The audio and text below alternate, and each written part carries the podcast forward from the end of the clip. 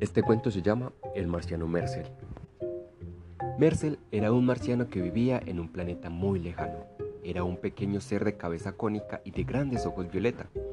Sus brazos eran largos y se la alargaban hasta el infinito cuando tenía que alcanzar algo que estaba lejos. Un día, Mercel se subió a su nave espacial y emprendió el vuelo hacia la Luna. A las pocas horas tuvo un accidente y aterrizó en un planeta desconocido del que no podía salir sin ayuda. Llamó a algunos amigos de la Tierra, que eran animales de distintas especies, para que le ayudasen.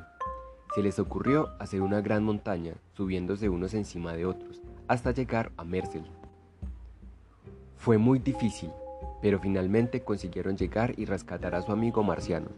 Cuando estaban deshaciéndose de las escaleras, que habían hecho con sus propios cuerpos, un pequeño topillo gris no podía evitar estornudar y todos la escalera se vino abajo.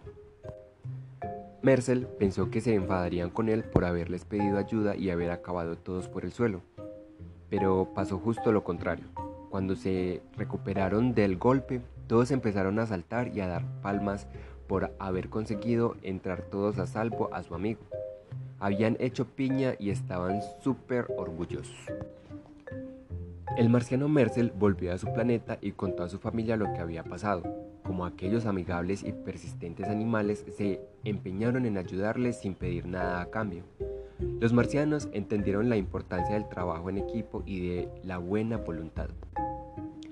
De todos modos, desde entonces Ningún marciano volvió a viajar solo en su nave y empezaron a ir siempre de dos en dos cuando les tocaba salir a explorar el universo.